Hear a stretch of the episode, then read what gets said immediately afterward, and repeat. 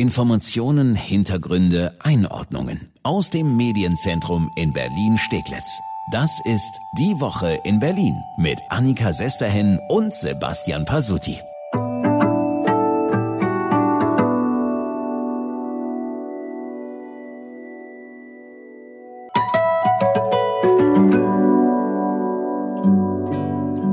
Pasuti, wie viel?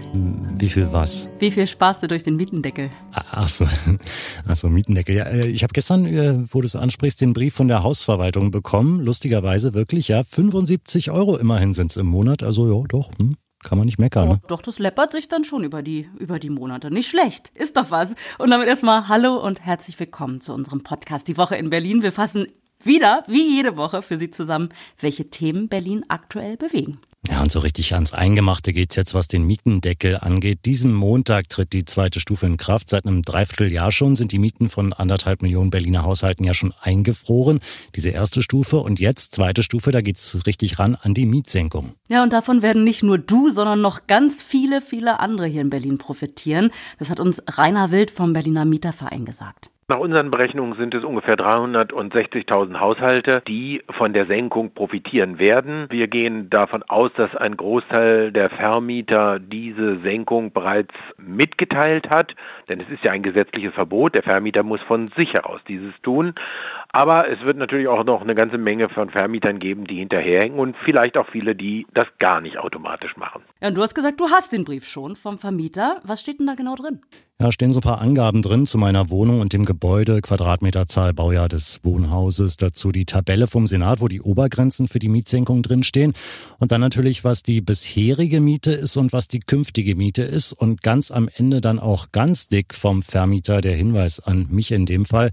Das gilt alles erstmal nur so lange, bis die endgültige Gerichtsentscheidung fällt. Das wird ja wahrscheinlich im zweiten Quartal nächsten Jahres sein, wenn dann Karlsruhe, das Bundesverfassungsgericht, da sein Urteil zum Mietendeckel spricht. Ja, also es ist alles noch etwas auf wackeligen Füßen, aber bis dahin gilt der Deckel erstmal und da sollten sich auch alle Vermieter eigentlich dran halten.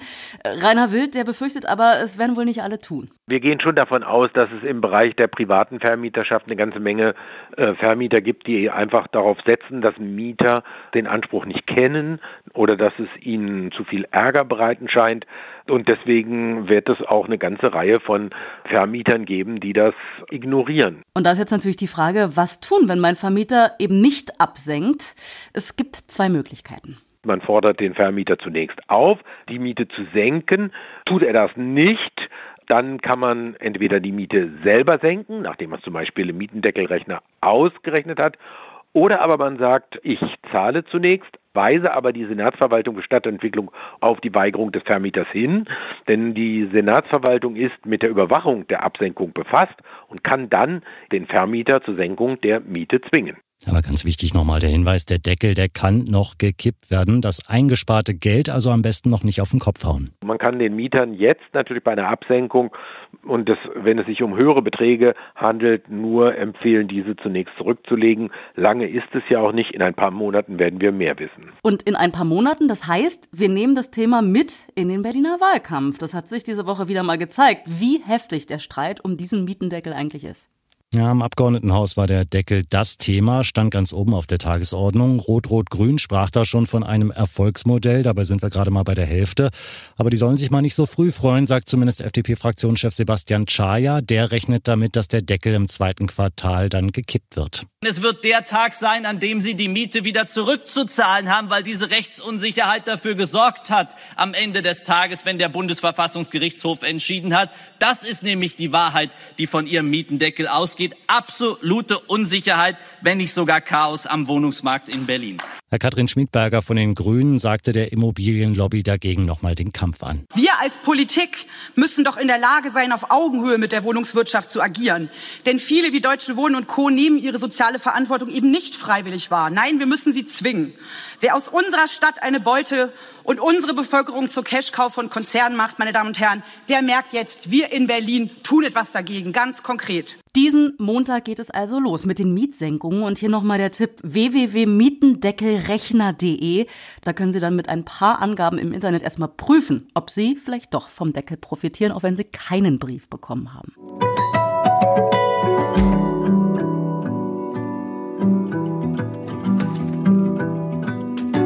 Der Juwelenraub im grünen Gewölbe in Dresden hat vor knapp einem Jahr weltweit für Schlagzeilen gesorgt. Seit dem Morgen geht die Polizei mit einer der größten Razzien seit Jahren gegen kriminelle Clans hier in Berlin vor. Etwa 1600 Beamte aus mehreren Bundesländern durchsuchen seit dem Morgen 18 Objekte in Berlin. Ja, das ist echt eine krasse Zahl. 1600 Beamte waren da am Dienstag in aller Herrgottsfrüh ausgerückt.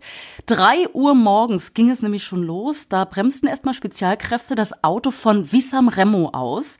Und das war die erste Festnahme an diesem Tag. Ja, und um 6 Uhr früh ging es dann gleich weiter. Die GSG 9 stürmte die Wohnung seiner Cousins Rabi und Bashir Remo in Neukölln und Kreuzberg. Das waren dann die Festnahmen Nummer 2 und 3. Und alle drei sitzen seitdem in Untersuchungshaft. Ja, und bevor wir uns angucken, wie die Polizei ihnen auf die Spur gekommen ist, gucken wir erstmal zurück 25. November 2019, also vor gut einem Jahr, da brechen mehrere Täter in die Schatzkammer des Grünen Gewölbes in Dresden ein. Haben wir, glaube ich, alle mitbekommen, war ja ganz groß in allen Nachrichten. Ja, die klauen da mehrere barocke Schmuckstücke. Der Wert wahrscheinlich mehrere Millionen Euro. Ja, und so viel können wir schon sagen und verraten. Wie bei der Goldmünze aus dem Bodo-Museum sind die Schmuckstücke aus Dresden bisher auch nicht aufgetaucht. Und das ist nicht die einzige Gemeinsamkeit der beiden Fälle. Wie auch bei der Goldmünze hatten die Ermittler in Dresden schnell diesen Remo-Clan in Verdacht. Ja, und es gibt da eine Sache, die alle Taten quasi zusammenführt, nämlich es wurde wieder so ein hydraulisches Spreizwerkzeug benutzt.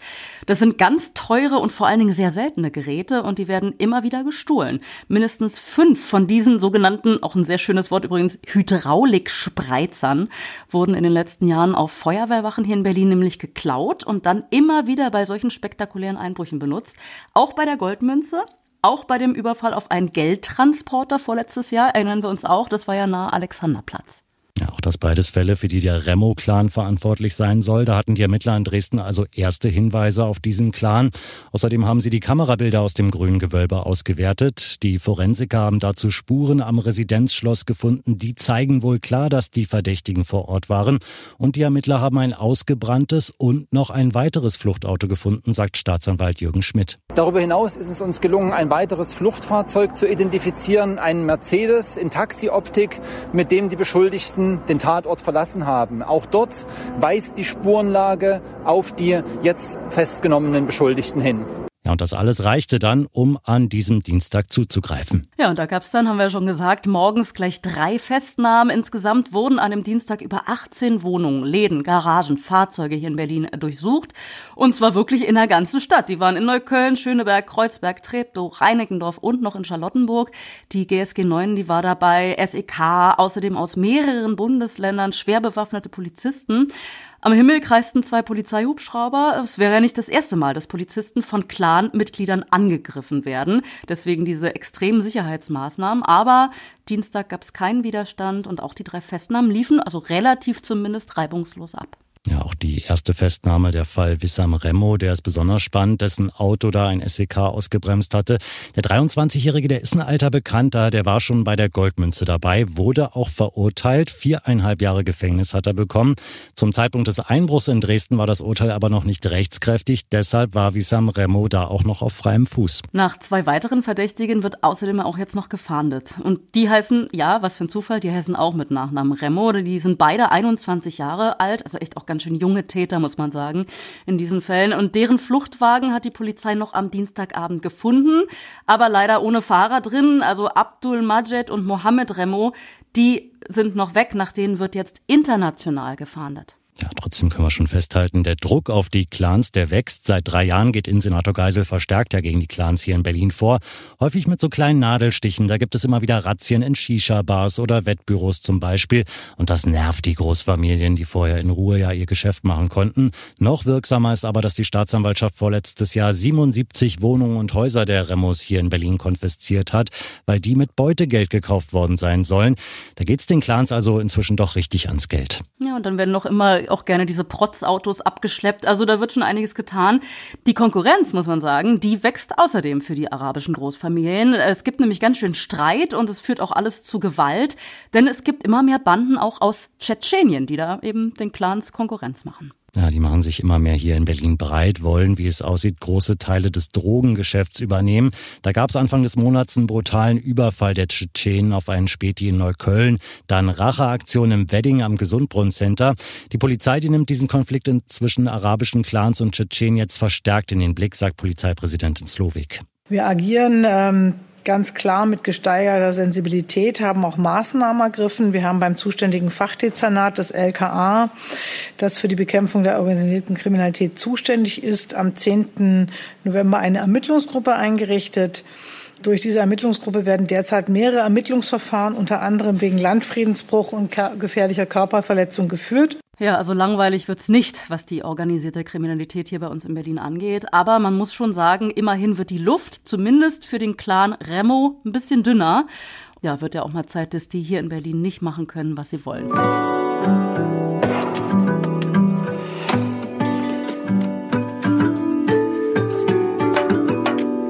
Messehalle 11, dann Flughafen Tegel Terminal C, dann Flughafen Tempelhof Hangar 4, Erika Hess Eisstadion, das ist im Bezirk Mitte, Velodrom im Bezirk Pankow und Arena Berlin im Bezirk Treptow-Köpenick. Ja, das sind sie also, die Standorte für die Impfzentren, äh, die Gesundheitssenatorin Kalaitschi da jetzt aufgezählt hat. Und das ging jetzt doch deutlich schneller als gedacht, dass diese sechs Orte jetzt schon feststehen. Ja, und wenn wir nochmal drauf gucken, die verteilen sich doch ganz gut über die Stadt. Im Nordwesten, also Flughafen Tegel oder wir müssen ja sagen Ex-Flughafen Tegel. Der Südwesten wird durch die Messehalle 11 abgedeckt. Für den Süden Flughafen Tempelhof, im Südosten Arena Treptow, im Nordosten das Velodrom Prenzlauer Berg und dann noch im Norden das Erika-Hess-Stadion im Wedding. Ja, und da muss jetzt einiges getan werden. Da rücken jetzt überall die Messebauer an, die bauen Wände auf, karren Schränke an, Liegen werden aufgestellt. Es muss jetzt alles schnell gehen. Schon in etwa einem Monat sollen diese sechs Impfzentren fertig eingerichtet sein. Ja, falls bis dahin schon einer der Impfstoffe zugelassen ist. Und das könnte wirklich klappen, sagt zumindest Bundeskanzlerin Merkel. Man muss ja sagen, dass die Nachrichten der letzten Tage bezüglich der Entwicklung eines Impfstoffs sehr zuversichtlich stimmen.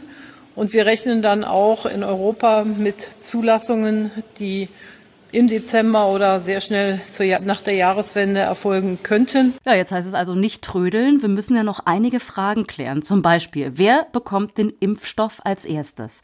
Da hofft die Gesundheitssenatorin, dass der Bund deutschlandweite Vorgaben macht. Sie selbst hat aber auch zumindest mal eine Liste im Kopf. Das ist die Gruppe der über 75-Jährigen, die hier auch mit im Fokus sind. Das sind ähm, knapp 390.000 äh, Berlinerinnen und Berliner. Und ja, in der stationären Pflege sind es ähm, 22.500 äh, Menschen, die dort beschäftigt sind in der ambulanten Pflege 22.000 und in den Krankenhäusern 53.000. Ja, die könnten sich also zuerst impfen lassen, wenn es nach Kalaitschi geht, wobei wahrscheinlich der Impfstoff am Anfang nicht für alle Angehörigen dieser Gruppe reichen wird. 900.000 Dosen von zwei Herstellern wird es hoffentlich am Anfang geben, hofft zumindest der Senat. Unter anderem ja dieser berühmte inzwischen BioNTech-Pfizer-Impfstoff, dann ein Stoff der Firma Zeneca. Die müssen dann jeweils zweimal verimpft werden, damit sie wirksam sind. Im Abstand von so drei bis vier Wochen wird das passieren. Ja, und zweifache Impfung bei 900.000 Dosen bedeutet, dass das Ganze erstmal für 450.000 Menschen reichen wird. Da werden wohl zu Beginn vor allem die Risikogruppen versorgt, speziell die über 75-Jährigen. Einige Mitarbeiter aus dem Gesundheitsbereich, die werden da wohl am Anfang noch leer ausgehen müssen. Eine Frage hat der Senat aber schon geklärt, nämlich wie kann die Kühlkette für die Impfstoffe überhaupt eingehalten werden?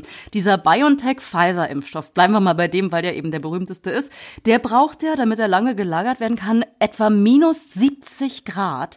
Aber da hatte die Senatorin Erfreuliches zu berichten. Die allerbeste Nachricht ist, dass wir unser Ultratiefkühlschränke schon haben. Denn das ist sehr, sehr entscheidend, denn wenn diese Impfstoffe kommen und diese Kühlschränke sind dann eben sehr, sehr wichtig, damit wir die Impfstoffe auch nicht nur in, entgegennehmen können, sondern dass wir sie auch fachgerecht lagern können. Diese Beschaffung haben wir schon mal erfolgreich abgeschlossen. Insgesamt hat der Senat drei von diesen Ultra-Tiefkühlschränken und außerdem sagt die Senatorin, dass Berlin schon Spritzen, Kanülen und andere Materialien bestellt hat. Und das ist wahrscheinlich ganz gut so, denn da wird es ja einen ordentlichen weltweiten Run drauf geben, wenn die Impfstoffe dann erstmal wirklich da und zugelassen sind. Ja, kennen wir, müssen wir noch mal ins Frühjahr zurückschauen, kennen wir von den Masken aus der ersten Pandemiewelle. Da kann es dann schon mal Engpässe geben. Vorbereitung also da auf jeden Fall die halbe Miete. Ne? Ja, vielleicht schon in einem Monat werden also die ersten Berliner hier bei uns geimpft. Die breite Masse kommt erst später dran, haben wir ja gerade schon gesagt. Die müssen dann wahrscheinlich auch nicht mehr in diese Impfzentren überhaupt fahren. Das soll dann zum Beispiel auch über die normalen Arztpraxen gehen. Und da werden wir nicht müde, es zu betonen, auch die Senatorin nicht, alles freiwillig, freiwillige Impfung, wobei sie schon hofft, dass sich möglichst viele impfen lassen. Eine relevante Größe wird am Ende auch sein, wie hoch ist die Impfbereitschaft. Denn äh, das ist dann tatsächlich entscheidend, denn wir brauchen 70 Prozent äh, Herdenimmunität, Immunisierung äh, in der gesamten Gesellschaft. Es geht langsam voran beim Thema Impfungen. Noch heißt es aber erstmal für uns alle durchhalten und gemeinsam möglichst getrennt erstmal diesen Winter überstehen. Danke, dass Sie reingehört haben in unseren Podcast Die Woche in Berlin und wir hören uns, Sie kennen das, ja bald wieder. Ja, einmal die Woche gibt es unseren Podcast. Immer freitags fassen wir die Top-Themen der Woche für Sie zusammen und das finden Sie überall, wo es Podcasts gibt und auch auf berlinerrundfunk.de und erst2.de. Ja, und natürlich freuen wir uns, wenn Sie uns eine gute Bewertung dalassen bei iTunes oder Spotify. Ja, vielen Dank und bis dahin wünschen wir wie immer eine schöne Woche für Sie.